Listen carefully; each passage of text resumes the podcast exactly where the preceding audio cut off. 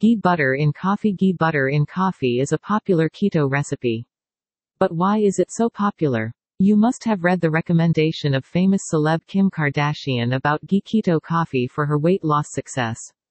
Want to know more about this secret weight loss trick? Read more. It's not a gimmick for making ghee or coffee your morning staple.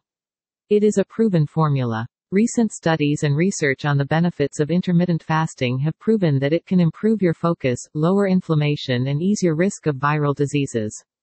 It is elementary when you are on an intermittent fast. You cycle in and out of periods of eating and not eating. Will it shoot your blood glucose level?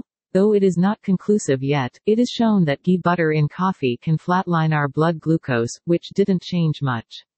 On the other hand, if you want to use ghee in your coffee, do your tests or take advice from your doctor first and see how it affects you. Ghee butter in coffee, how does it help? The problem is that frisking meals isn't fun. Credit goes to high calorie of ghee. Drinking a cup of creamy ghee coffee can make your fast easier. It can even help you burn fat and boost energy. It is an excellent option to start the day. Ghee high calorie and caffeine boost will keep you energized, and saturated fat content of ghee will reduce your hunger pang. It helps in two ways. It perks up your stamina for a workout. It checks calorie intake for calories restriction. Nope, that's the simple answer. The practical explanation of fasting calls for not consuming a single calorie. When your body isn't loaded with the task of digestion all day, every day, it has a chance to bring out cleaning and repair processes that make you healthier.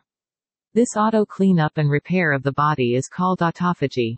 Be contingent on your intake of ghee. Intermittent fasting can also put you in a fat-burning state called ketosis. Swat more about the aids of intermittent fasting.